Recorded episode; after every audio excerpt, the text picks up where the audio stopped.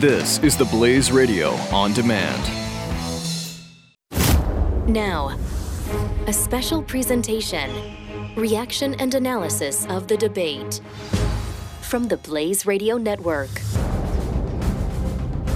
Doc and Skip along with Jay Severin for commentary and mockery of the first Kids Table GOP debate with some uh, pre analysis and mockery of the second main uh, GOP debate. And then, of course, after the debate, we'll be back on the Blaze Radio Network for more commentary and mockery. Uh, Jay Severin, there is no truth to the rumor that George Pataki was seen lurking outside the auditorium just before the kids' table debate trying to get Rand Paul's spot. There's, there's no truth to that rumor. Doc, that was, I understand, one of the chief security concerns this evening, and that is that Pataki or Gilmore Walker. would uh, attempt to take hostages in lieu of a podium. You know, uh, I at can see it the, like uh, at all small entrances. They've debate. got a printout of the picture of all of them too. If you see this man, Yes, there's like Bolo. a say, say banana umbrella or something over the loudspeaker. Yeah. I actually was watching the. Uh, I, I mu- I must admit, I was uh, earlier watching the uh, Golden Globes. Uh, that is to say, I was watching the early debate with Trish Regan as Okay, moderator. yeah. but okay, I'll, we'll we'll talk about that later. Yeah. I uh, I tweeted out a good portion of the first debate, and it was a combination of how boring it was and the four Manhattans I had had earlier. I I, I took a little nap, and uh, and I'm ready to go now. It was it was a little bit boring, and by that i I'm- mean I'm a lot. delighted to be able to offer some uh, upside then to that, or some Yes, yes, what do you offside have? to that. I thought it was the best of the minority debates that we have seen. And ironically, there were no minorities. Well, I, I think it had a lot to do with the fact that there were fewer people there. Yeah. I think it had a lot to do with the desperation factor that these uh, three contestants realized this is the end of the line for them if they ever expect to do pretty much anything, including a Sunday night, middle of the night talk show on MSNBC. This was their last chance to audition for it, let alone the presidential campaign. But I'll tell you, Mike Huckabee, dubious distinction though it is, has never been better. Carly Fiorina, hmm? dubious distinction though it is, even more dubious in her case, has never been better. And no distinctions. Rick Santorum tonight, in my professional view, performed as though people ought to be saying, What is he doing at the short pants table? I thought he was great. Well, then, Jay, the big question is: I mean, with these uh, three candidates performing so well, is it too little, too late, or do they have any chance of maybe rising a bit in the polls and uh, making some Too little, too late. You know, I, Too little, I- too late. I, thought the same thing. I, I tweeted out too that uh, so far the focus of these three, um, they're making really good points.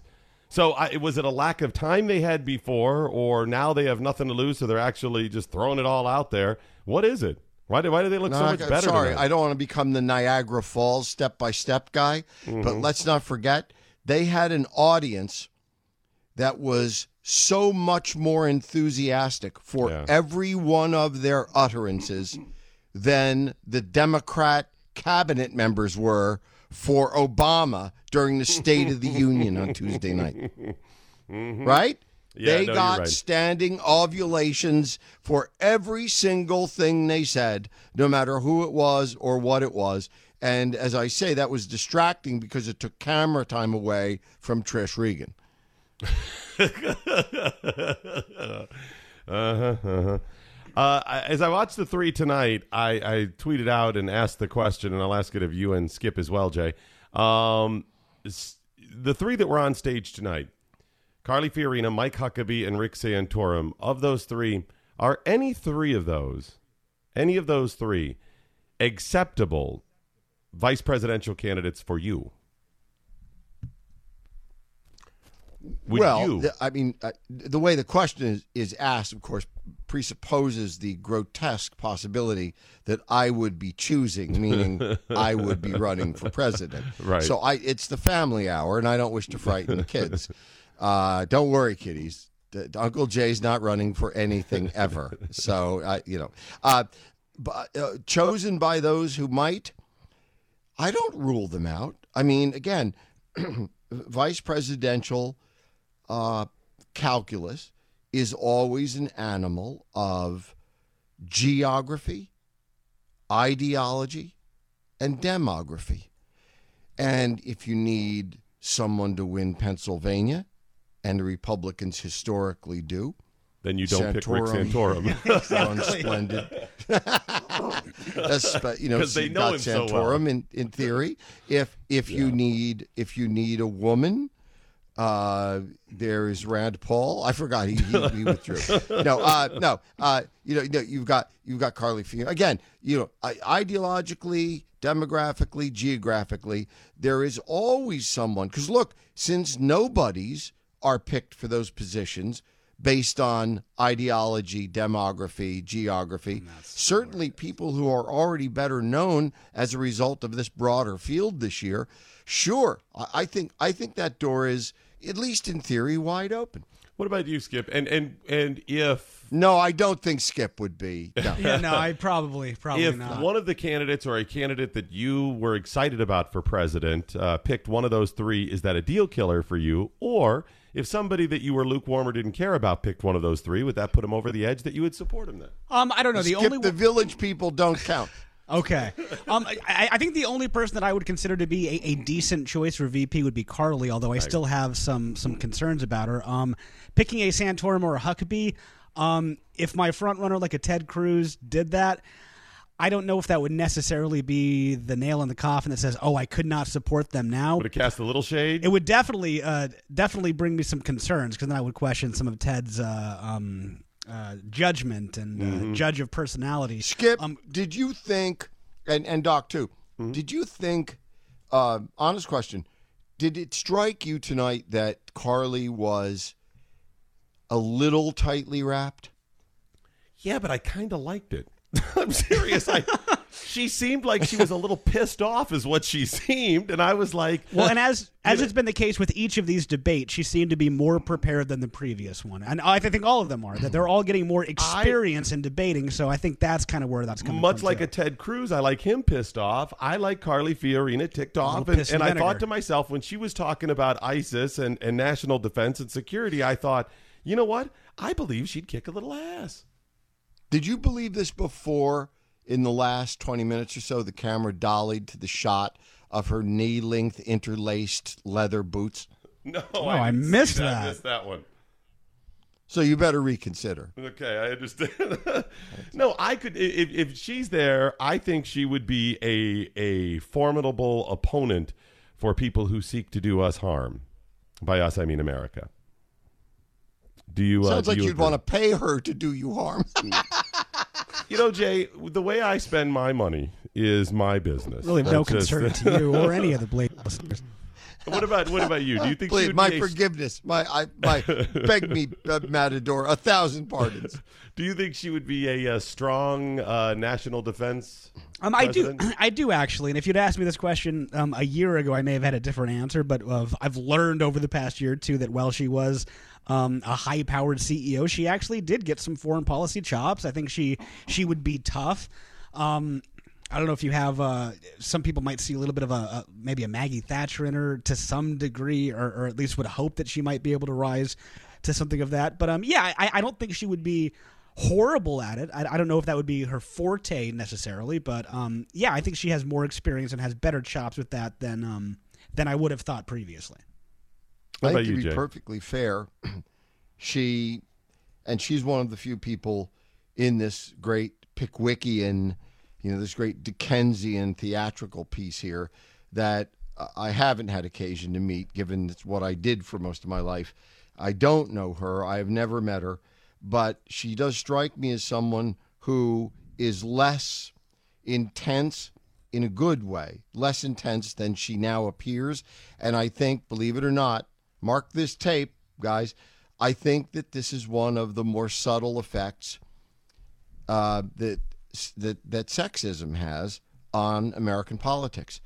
I that? think that she feels, as a woman, she has on several occasions had to present herself, you know, to make a point, uh, you know, a real point. They tell her last thing before she goes on stage, every break, you know, don't forget, kick ass, you know, don't forget, be tough.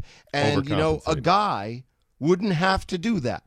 A, a guy could go out and be tough without being the slightest bit belligerent. I and I guess what I say when I suspect her of being tightly wrapped, she struck me as being a little bit too strong. And I wonder if a guy would have to do that. I would say in most of the time you're probably right, but there are those candidates that are men that you're like, okay, he's a big puss.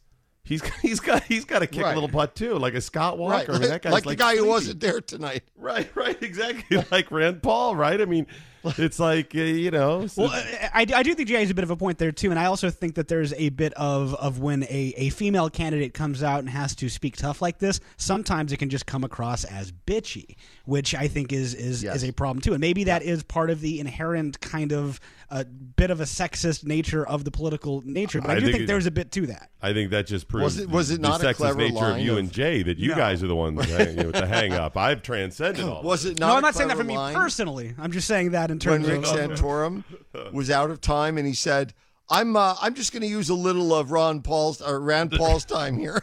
that was really good. That was that was a fun line. That was really good stuff. Um, so we're gonna get some calls coming up. Triple eight nine hundred thirty three ninety three. If you had any uh, comments on the first debate, uh, let's face it, these three will not be president. Certainly not this cycle, um, or probably ever. But uh, would this help a candidate that you're looking at for president, or hurt somebody if they picked them, as a running mate? I'm to get your thoughts on that. Triple eight nine hundred thirty three ninety three. It's eight eight eight at nine hundred thirty three ninety three, or you can tweet at J underscore Severin, Skip LaCombe, or at Doc Thompson Show. What's that, Jay? I think it would help, guys. I think it would help a party. I mean, uh, someone said something today which really did make me.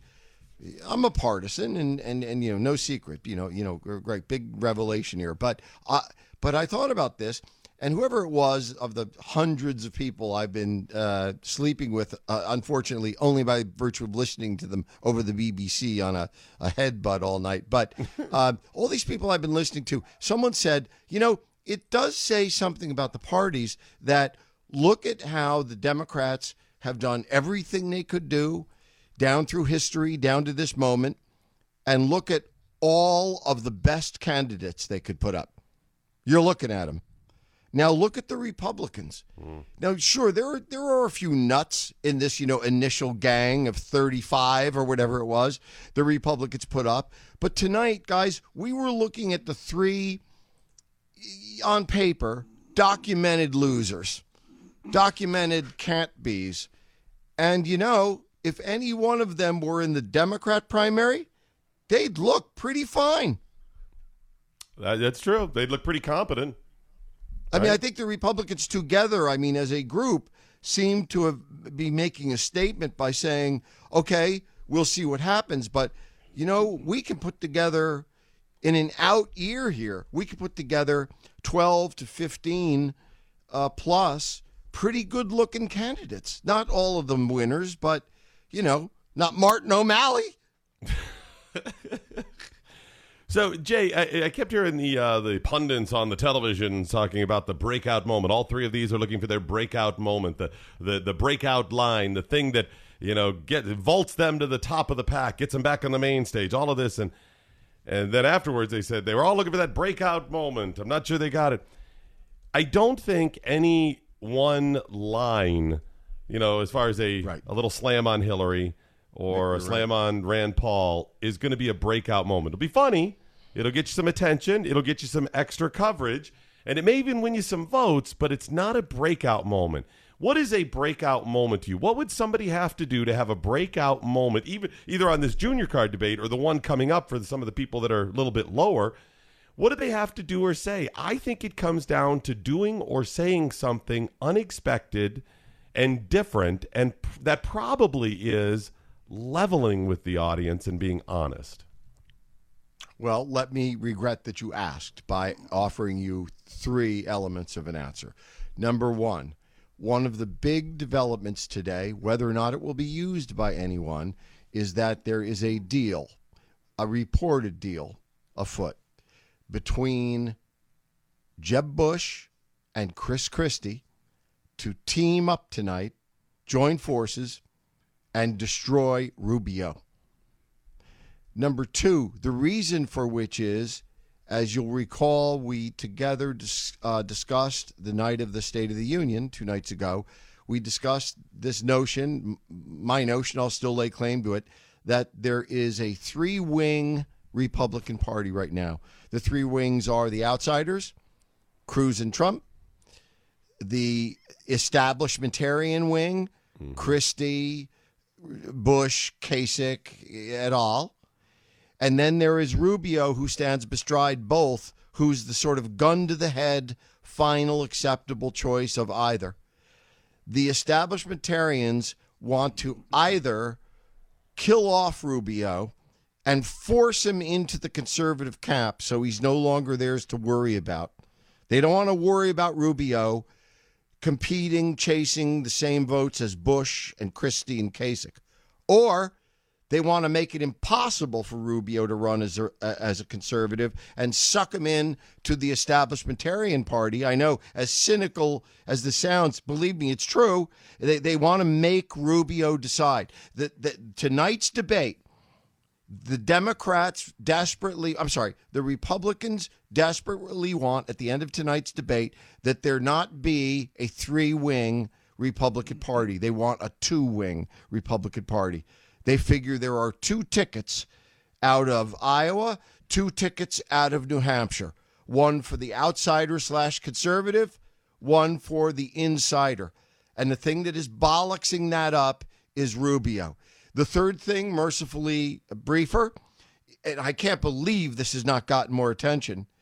In a quote last night, which has been nationally reported, Bush, Jeb Bush gave an interview and said, I'm uh, very closely quoting to the point of it being verbatim. You know, I admit, I hadn't realized Yep. the nature of the anger there was out there with voters. What? Mm-hmm. Yep. And he's he's telling us he, he's not only realizing this now, he's admitting it. Mm-hmm. I it's I I don't I to me that's that's that's such an astounding statement. I think each of those three elements plays into tonight, but none nearly as important as the fact that as we sit here this evening, gentlemen, we're 40 minutes away from a debate that starts with three wings. And when tonight is over, when we get back together in, in two hours, this is going to be a two wing Republican Party. Uh, Doc, you asked about a breakout moments and if it's possible to have one at this point and what that might take. And my thought on that is that, as opposed to uh, previous years of, of debates and previous cycles, um, I don't know if it's possible to have a breakout moment just because there are so many debates, so much coverage. I think that the way to run for this has changed. It's become a constant grind. You have to do well in every single debate, and all of that's just kind of kind of roll together. Since to start this thing off, we had 17 candidates, hours of debates at a time too, with pre pre debates and after debates too.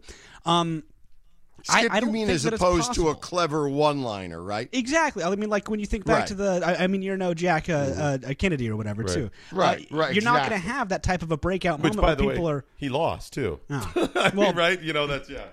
But again, it's one of those that people will remember forever. Mm-hmm. I don't think you're. I don't think the political system, as it stands right now, with how many debates there have been, how much coverage there have been on them, how many candidates there have been, that it's even possible to have that one breakout moment that's going to excel you to to the front of the guys, or even really help you out too much. It's going to take a constant grind. That's a good point because you, if you throw Donald Trump out of the mix because he has led the entire way, throw Complete him out. anomaly. Right, just throw him out for a second. Who has done the best?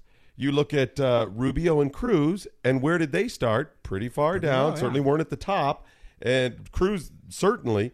And they've just put it together week after week after week and done the slow growth. Yeah, and to that point, what is Ted Cruz or Marco Rubio's breakout moment in the past year? They really haven't had It's it. been a constant, slow grind. So I think that the whole system has changed. That I don't think you can have that one um, harpooning uh, uh, uh, moment anymore. Here's the uh, here's well, the latest that, numbers. That's one. Yeah, that's go one answer. The other answer is like everything else. The stakes are unrecognizable as to what they were four, eight years ago. So it could be that there is the equivalent of the Bentsen Quayle moment. except that it doesn't look or sound anything like that anymore. For instance, if Rick Santorum had crawled over the stage tonight and tucked a fiver under Trish Regan's belt, I would have thought that a breakout moment. But you know, you take your chances with that. Yeah. We are we are two weeks from Monday, the Iowa caucus. That's how close it is. We are the Iowa caucus is two weeks from Monday. The next two weeks are going to be really interesting. But here are the latest numbers out of Iowa. In the lead, Ted Cruz with twenty five percent, Donald Trump twenty two percent, Marco Rubio twelve percent, and Ben Carson eleven percent. Everybody else is five percent or lower. Let me give this again. Ted Cruz 25, Trump 22, Marco Rubio 12, Ben Carson 11. Now, you know the way Iowa votes usually when it comes to Republicans early on. Who has won it in the past? Rick Santorum, Mike Huckabee, these people perceived to be conservative and evangelical. Ted Cruz is like that, but Marco Rubio would be a little more like that as well. But here's what I think is the most fascinating one. When you look at their second choice, the second choice. Uh, if you can't have your guy, who's your second choice? Ted Cruz still in first place with 23%. So he has 25% first choice, 23% second choice. Donald Trump drops to 11% for a second choice candidate. 22% first ca- choice, 11%. Marco Rubio, a little bit better as a second choice, but still not huge. 12 and 16% first choice versus 16%.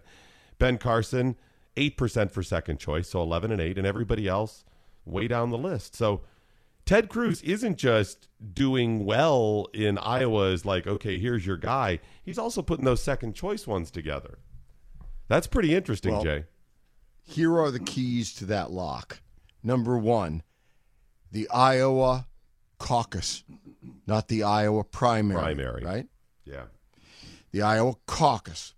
And among the early states, I I'm pretty much sure, I don't mean to insult anybody, pretty much sure that American voters, even our listeners, I mean, you have your own life to live and earn. Uh, you pay us to know this stuff for you. But the difference between a caucus and a primary is profound. And in short order, a primary is you leave the car running, you run into the school, you draw the magic you know, cone of silence behind you. You punch the ballot, you throw the lever, you go back out, you're home. It takes 15 minutes. If you live in Iowa, you have to put on three pairs of socks. It's probably going to be, you know, like the deck of the ship in, uh, uh, uh, you know, uh, what's that great? A perfect storm. Oh, it's going to be like the deck of the ship in, in, in a perfect storm. You're going to have to put all your clothing on, your nor'easter, your sou'wester, all of your socks, your bean boots, your hats, coats, gloves. You're going to have to drive um, maybe 40 minutes to a place where you park and you go in and you're wet and hot and annoyed and you have to go stand at a table and, and folding chairs that has a, stick with someone's name on it and then everybody in turn gets to stand up and make an argument for their candidate. And people shift throughout the night. And you're there with the, your sister your brother your in-laws your pharmacist your basketball teacher everybody and and people do shift. And fights have fist fights have broken out. I mean Oh, god yeah. love democracy. I mean people are yelling at each other i've been to these. People yell at each other they sneer at each other they eye roll they scream and people have to go to the place where they this is guys this is beautiful. This is art as far as i'm concerned. This is the art of democracy. It's performance art. And i wish we all had to go to a caucus or at least just once but the question is if you're ahead in a primary state, is it the same as being ahead in a caucus state? No. Can Donald Trump's celebrity n- translate into caucus goers? In 99 counties, the uh, the circumstance I just described, a little overblown and melodramatic, but that circumstance, that tableau, is going to unfold in 99 school gymnasiums or firehouses in 99 counties all across the state of Iowa in 18 days. And does Trump's celebrity translate into motivating people to go do that? Or is it different when they only have to go up, leave the car running, and punch a ballot? I think it's going to be interesting. Um, Trump is uh, doing very well in New Hampshire. Um, John Kasich has really poured on recently. What people don't realize about John Kasich's camp, when you see his numbers out of New Hampshire and you go, wow, this guy's like in third, fourth place or whatever, it's 11, 12%, is John Kasich has poured all of his efforts into New Hampshire. Their game plan has been virtually ignore Iowa, and which is probably smart Right. of him because he's not going to do well in Right. Iowa, and pour all of his time. He's been running ads all over the place in New Hampshire for months and months, just banging the drum, and it's paid off for him. The problem is, As aforementioned, there Yeah, are right. probably two tickets. Yep. When the music stops playing, there are probably two chairs to Mm-hmm. plop your fanny in in New Hampshire. There are two tickets out of New Hampshire. There's the uh, conservative slash outsider ticket, and then there's the establishmentarian ticket. And Christie, Kasich, Bush, and maybe Rubio mm-hmm. and maybe Carly are all fighting for that one establishmentarian ticket. And meanwhile, it looks like Trump and Cruz fighting for the one outsider ticket. The interesting thing, though, is it's not going to do Kasich any good. A, I mean, okay, he gets a kiss in New Hampshire, but he's poured all that effort to come in third, whatever, in New Hampshire. He's got Super Tuesday two weeks later. Is he going to be able to transfer that into some huge win No. in all of those no, I don't states? think, I it's don't, going to happen. I don't think there's any chance. I in think South his game- Carolina, they will hang him in effigy. Right. It's not. It's they're not even going to be close. So No. just throw Kasich out of the mix. It doesn't even matter. You still have those same couple of people in Iowa, the same couple of people that are leading in the national polls now that are going into New Hampshire. And I say after New Hampshire, you're going to have two or three people left, and it's all Super Tuesday. Jay, I think after Super Tuesday, you have your your candidate. Right. But here's the thing Doc, if you're running, Skip, if you're running, don't you want to be the one? As I say, there are going to be two tickets after New Hampshire. Yeah. There's going to be the, the Trump Cruz ticket. There's going to be the Cruz, Christie, Kasich et al. ticket. And you're right. You're right. It may be hopeless, but still, don't you want one of the two hopeless golden tickets?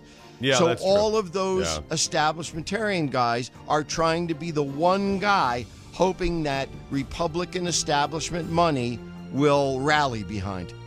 What if what if the campaigns had to tell the truth in their commercials? We'll explore that. next. Unthinkable. This is a special post debate presentation, reaction and analysis of the GOP debate on the Blaze Radio Network.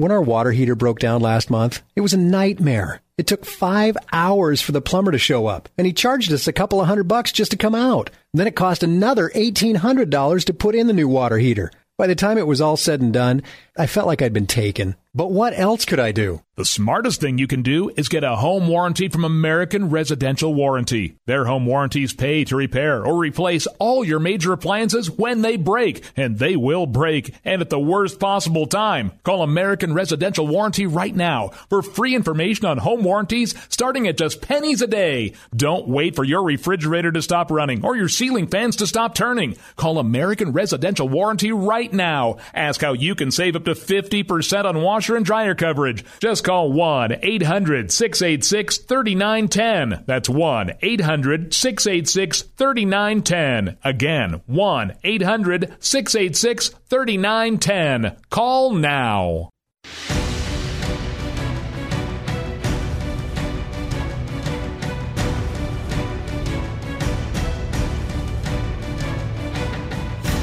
Reaction and analysis of the GOP debate. From the Blaze Radio Network. All right, it's Doc Thompson along with Skip LaCombe and Jay Severin anchoring our coverage of the GOP debates tonight.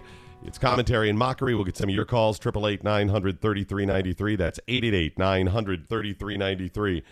Uh, real quick, Jay Severin, which of these candidates, the ones on the early card as well as the ones on the prime time debate tonight, would you want to hang out with? Now, here we're having this discussion off the air. Throw out for a moment talking politics or knowing, you know, what their views of certain issues are. You're just hanging out with them, talking about movies or sports or or women or liquor or whatever it is. You're just hanging out, having a 20 minute, half hour conversation with them, guy next to you at the bar.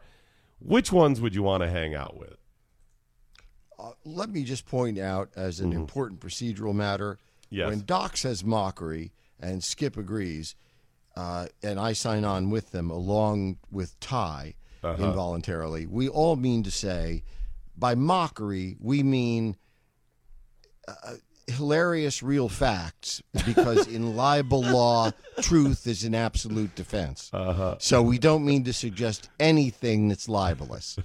At least I, Jay Severin, don't. Just wanted to get that out there. I appreciate the uh, disclaimer. Second, secondly, uh, in answer to your question, and uh, this is just going to create more problems for me, Mm-hmm. but I hope that that other honest people, other honest people whom I love and share my work with every day, will answer honestly and say, if I were out and it were late in Manhattan and he had coke in his pocket, and this is all true, by the way, uh, or at least true enough for this broadcast. Donald Trump. I but I think his arrogance would annoy me after a couple seconds. I'd be like, dude, shut up. I think Yeah? and and Jeb, I When would you just got to wanna look, stuff when you got to look at the crumbs off his table you were going to get, you wouldn't be feeling that way long. And, and although I like Cruz as a candidate, and I think he would be a nice guy if you met him, I don't want to hang out Yeah, with him. I don't him. think he'd be that so. much fun, particularly. Well, who's the uh, Ty? Ty, help us out. Who's who's What the have you one been that you to a say? nunnery? Who's the guy that you want to hang out with? Who's the who's the one or gal? Well, Other than me, all right, I don't. I don't want to hang with Jeb, and I, and unfortunately, I don't want to hang out with Ted Cruz. No, I think Rubio would be nice, but not fun. I I kind of think Christie, having met him a few times back at a, a New Jersey radio station while he was governor, Yeah. he would probably be the coolest on the main stage to hang out and have a beer with. okay, I'll give well, you he's that. going to bring you to he's going to bring you to White Castle when the station closes. Um, just so you know, when I met him, Uh-huh. uh this was maybe his this was his first year in office as governor Mm-hmm. of New Jersey. He brought donuts with him. Did he have any in his pockets? He had some in his pockets. No, Now no. those were just his supply, though, right? No, he no, didn't share not- donuts no, with no. you guys. I'm not. I am not he had them making in up his this. cheeks. This is not a fake story. He brought two dozen. He ate six. Okay. now wait. Oh, now wait. When you say that, did did he offer you guys donuts, or did you assume that some of them were for you, and he just reluctantly went, "Oh, yeah, yeah, sure. some are for you." I think around he's- Time, this may be the time to tell them about that lost finger you have on your left hand. I think he. is walking around No, donuts. no, no, I'm not joking. He was there for two hours. He had six, but he did offer up. He had two dozen. He ate six. No That's joke. a donut every twenty minutes. yeah. That's uh, wow. That's uh, well. okay. I'll give you that. Oh, come on. Well, hang out. I, I immediately assumed you meant like it's Saturday night, 2 a.m. Oh, that's fine too. Right. I, I listen. That guy's. I don't know what he's done recently, but he didn't get that Who? size through like through discipline. He got that size through yeah, fun. I think that's evident. All right. And by the way, Just- just- Kasich, just- I, am not going to hang out with Casey. Just Kasich imagine either. Trump's crumbs. Th- Listen. again, that could be enjoyable, but you have to deal with Trump, and I don't think he'd be. I think he'd be arrogant. It would annoy me. And Trump would get mad because at some point I'm going to ask him questions about his daughter. I'm just going. You're going to be macking on that, right? Here's Yeah. the thing, though, about Trump is you might get to like fly around Manhattan in like a helicopter. Oh, that's like, true. That would be check fun. He's out right. like the penthouse yeah. or something up at Trump Towers. Now, well, Oh, you'd have I to think deal you'd with be Trump. flying in any case. Yeah, I see what you're saying there. Yeah, so uh, John Kasich, no way I want to hang out with him. I think I, I just want to punch him.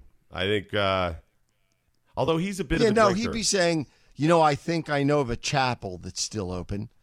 Why don't you join me? Oh, Kasich? Let's get on our knees. And Trump Listen, would I- say, I know of an after hours joint that's still open. Let's get someone on their knees. Follow me.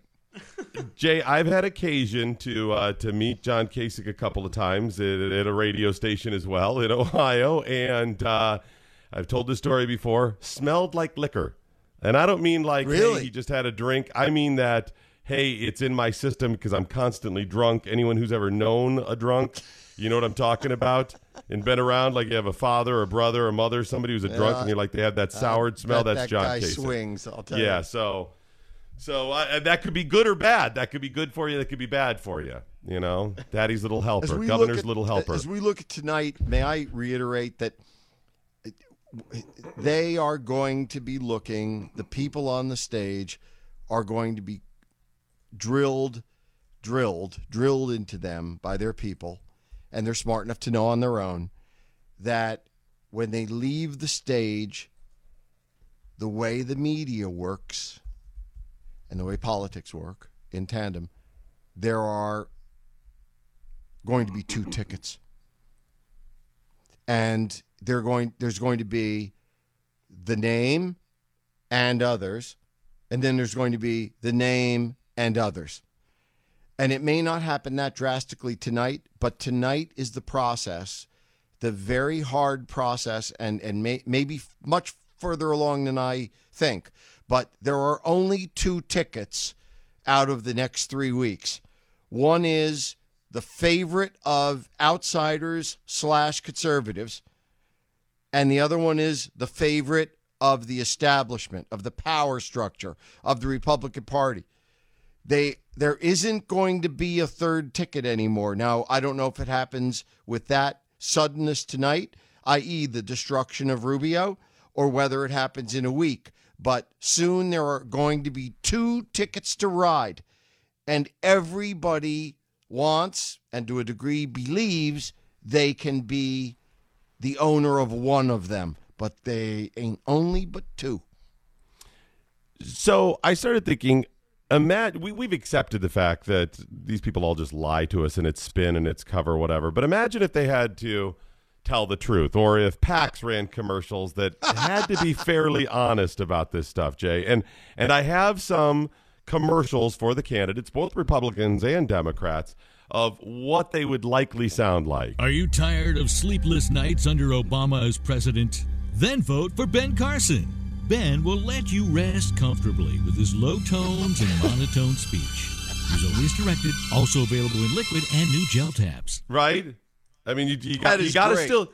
Yeah, you still got to, you know, help your candidate out. You got to put a little spin, but there's got to be an honesty factor to it. That's And I think that the, the they have missed the boat, uh, has the Carson campaign, in not playing up the fact that you've got another first here. You've got an opportunity. You know, we had the opportunity for the first female Right. president, Hillary in 08. Then we had mm-hmm. the opportunity for the first African American candidate. And here is the opportunity for the first, and it's a multiple.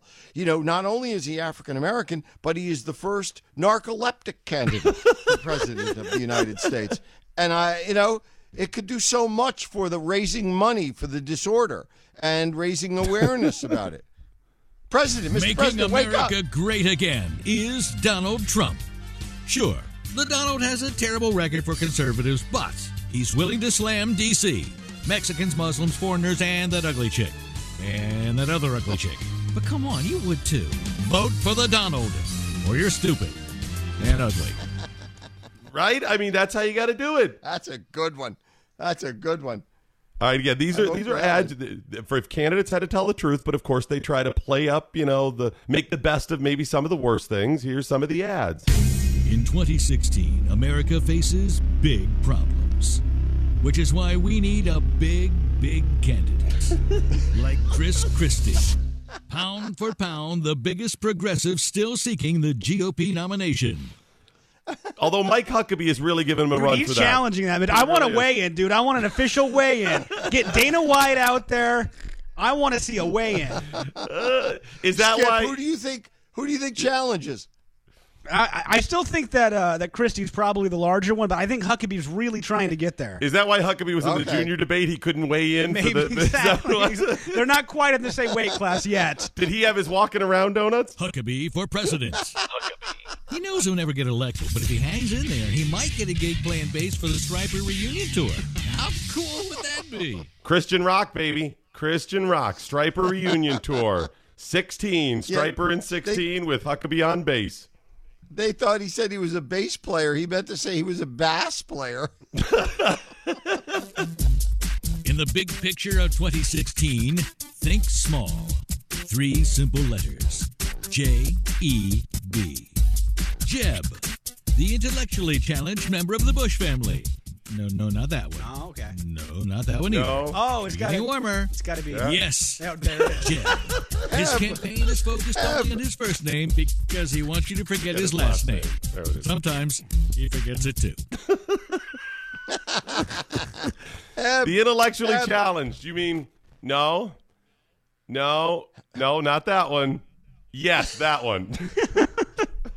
It's really hard these days to figure them out. All right, we have some How for the about- Democrats as well. Okay, sorry. right, yeah, it's okay. Let's hear some of the Democrats. Hillary Clinton. It's her time to shine. She's entitled, and she's a champion of women. Women who haven't been assaulted by her husband, or raped, beheaded, or stoned to death by the Muslims who bankroll her charity. Hillary for president. She's not getting any younger. Hillary president. You owe her, damn it. Jay, she's not getting any younger, and we owe her. That's it. And we did in 08 and she watched it watched it melt away. And right now there is a, a probably unjustified but still neurotic sense of alarm ringing through the nervous systems of Hillary and her supporters that not again. It'll be hilarious. It'll be hilarious if it happens. It'll be so funny. This broad's going to be 160 going, When's my shot? When's my shot? I Could have been a contender. It'll be like Futurama. They'll just have her head in one of those uh, glass containers. She'll be like, I, I'll get my shot one of these days. Hi there, I'm Mr. Bernie. When I'm president, I'll fund everything with magic beans while riding a unicorn. Can you say moron? Moron. Sure. Sure. I knew you could. Vote for Bernie. Magic beans, Jay. It's magic beans. That's what he's got. I really that's what think he brings that's, to the that's geographically insensitive. I mean, we're talking about Bernie Sanders. We're talking about Bernie Sanders from my original, somewhat neck of the woods, Bernie Sanders. Toity toit. I meet yous bums at toity toit and toit at 8.30 tonight. Yous bums, yous. It's me, Bernie Sanders. Personally, I think that's just really disrespectful to Fred Rogers. But that, that's that's just me, though. When he was commander in chief, Hey, baby, you want to go out? Bill Clinton never picked Hillary. Come here, stop muffin. Like, come over here. Hi, hi, come here. If he never picked Hillary, why would you? Oh. burn! Oh, feel the burn. Is that it? That's all we have? Yeah, that's that's all of them. What about Martin O'Malley? I'm sorry, who? Martin O'Malley. I don't know who that is. Who? Martin, wasn't Hey, he's guy going to, I say, he's going to double his Never heard of support him. by next week. Martin O'Malley. Oh. How about uh, not not to take us off the high of the high humor, but how about I don't know. I, I'm just stunned by this. How about the fact that Heb Heb Bush Bush uh, said last night, and and he said it, you know, willingly. He he he practiced to say it and got ready and said, "Okay, this okay. I'm ready. I'm ready now." And the cameras were rolling, and he said, "You know." I never had any idea that voters were angry and disenchanted like this. And that's a quote. And he thinks what? That that made people say, okay, you know, I, I had no idea you had such, you were gifted with such insight. Or what, what is it he thought he would gain by saying, I am so much of an imbecile that I don't know what any of the news said the last 10 years. I don't know about the Tea Party. I don't know how it is that the other party took over the House and the Senate and, and, and why Obama lost 800, you know, combined uh, offices for Democrats across the country in the last few years. I mean, this is not even a guy who uh, evidently reads the political pages at all. I mean, he- only the sports pages. Uh, because it worked for his brother. To answer your Yeah. question, uh, being dumb worked for his brother. So he figured, why not?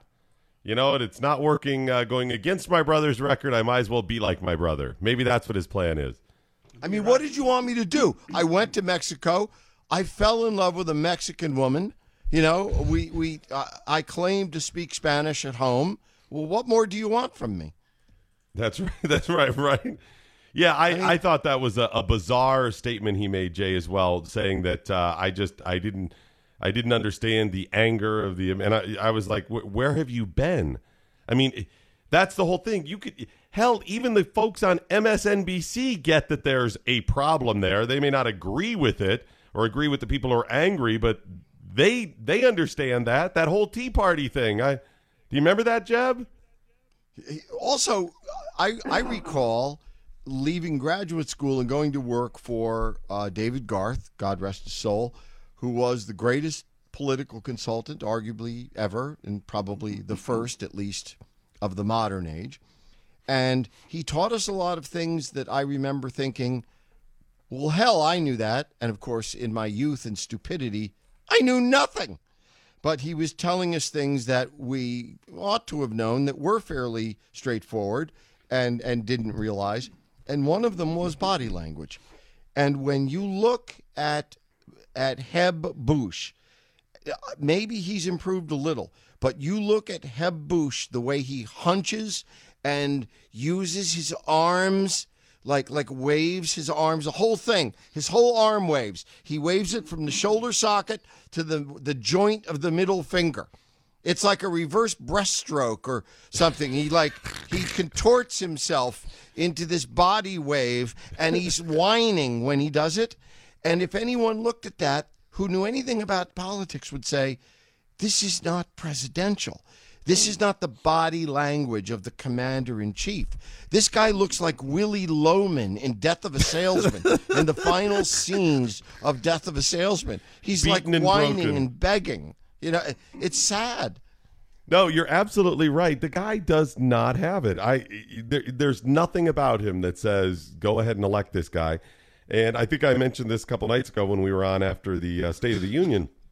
Is that people are looking remember there's a good portion of the population that is under 35 40 they're looking for something new and bush is not new and clinton is not new and some of that may be uh, new being youthful some of it may be a different direction a different look jay i think as much as people said it was the economy stupid um, when bill clinton defeated uh, george h.w bush I think people also at that time, new generation, had had 12 years of Republicans. It was an entire generation and then some who had had all of that. They were older. Let's let's just let's go somewhere else now. Let's let's do something else.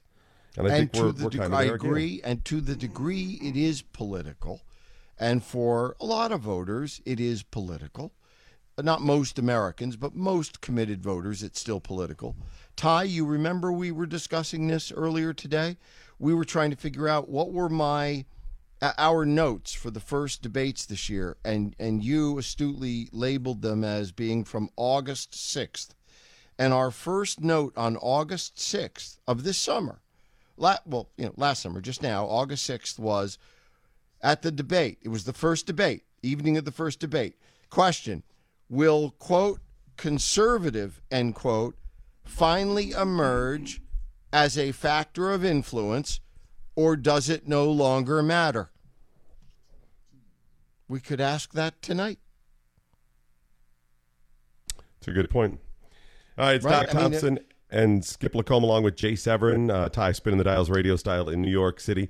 We have the uh, the primetime debate coming up, and then of course we will return after that.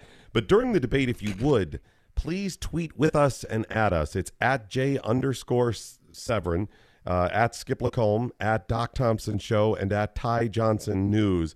And uh, then we'll take some of your tweets after the uh, the primetime debate as well.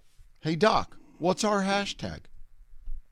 Um, I don't think we have a separate one. Most people are just using the GOP debate. Um, we don't have Okay. a separate one, do Uh, yeah, to my knowledge, we're all just using the hashtag uh, GOP debate. Yeah, GOP debate. But GOP specific- GOP debate.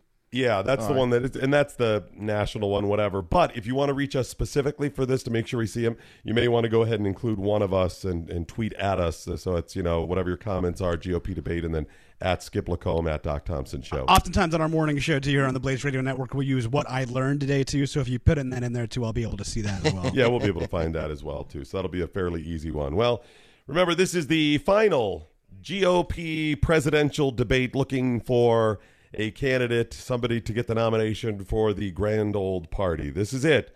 We got the Iowa caucus coming up a week from Monday. We got the New Hampshire primary coming up, uh, th- excuse me, two weeks from Monday. Week later. The New Hampshire primary coming up three weeks from Tuesday. And then Super Tuesday is just a couple of weeks after that. This is make or, or break now in the next couple of weeks. Remember, you're going to be stuck with this candidate. The, you, this is going to be the one. You know you're not going to be looking at any of the Democrats. So this is it for a lot of people. This is the one. What's going to happen tonight? Dr. Carson could just minimize his naps. I think he's well rested. More coming up after the debate on the Blaze Radio Network. You're listening to reactions and analysis of the GOP debate. The Blaze Radio Network.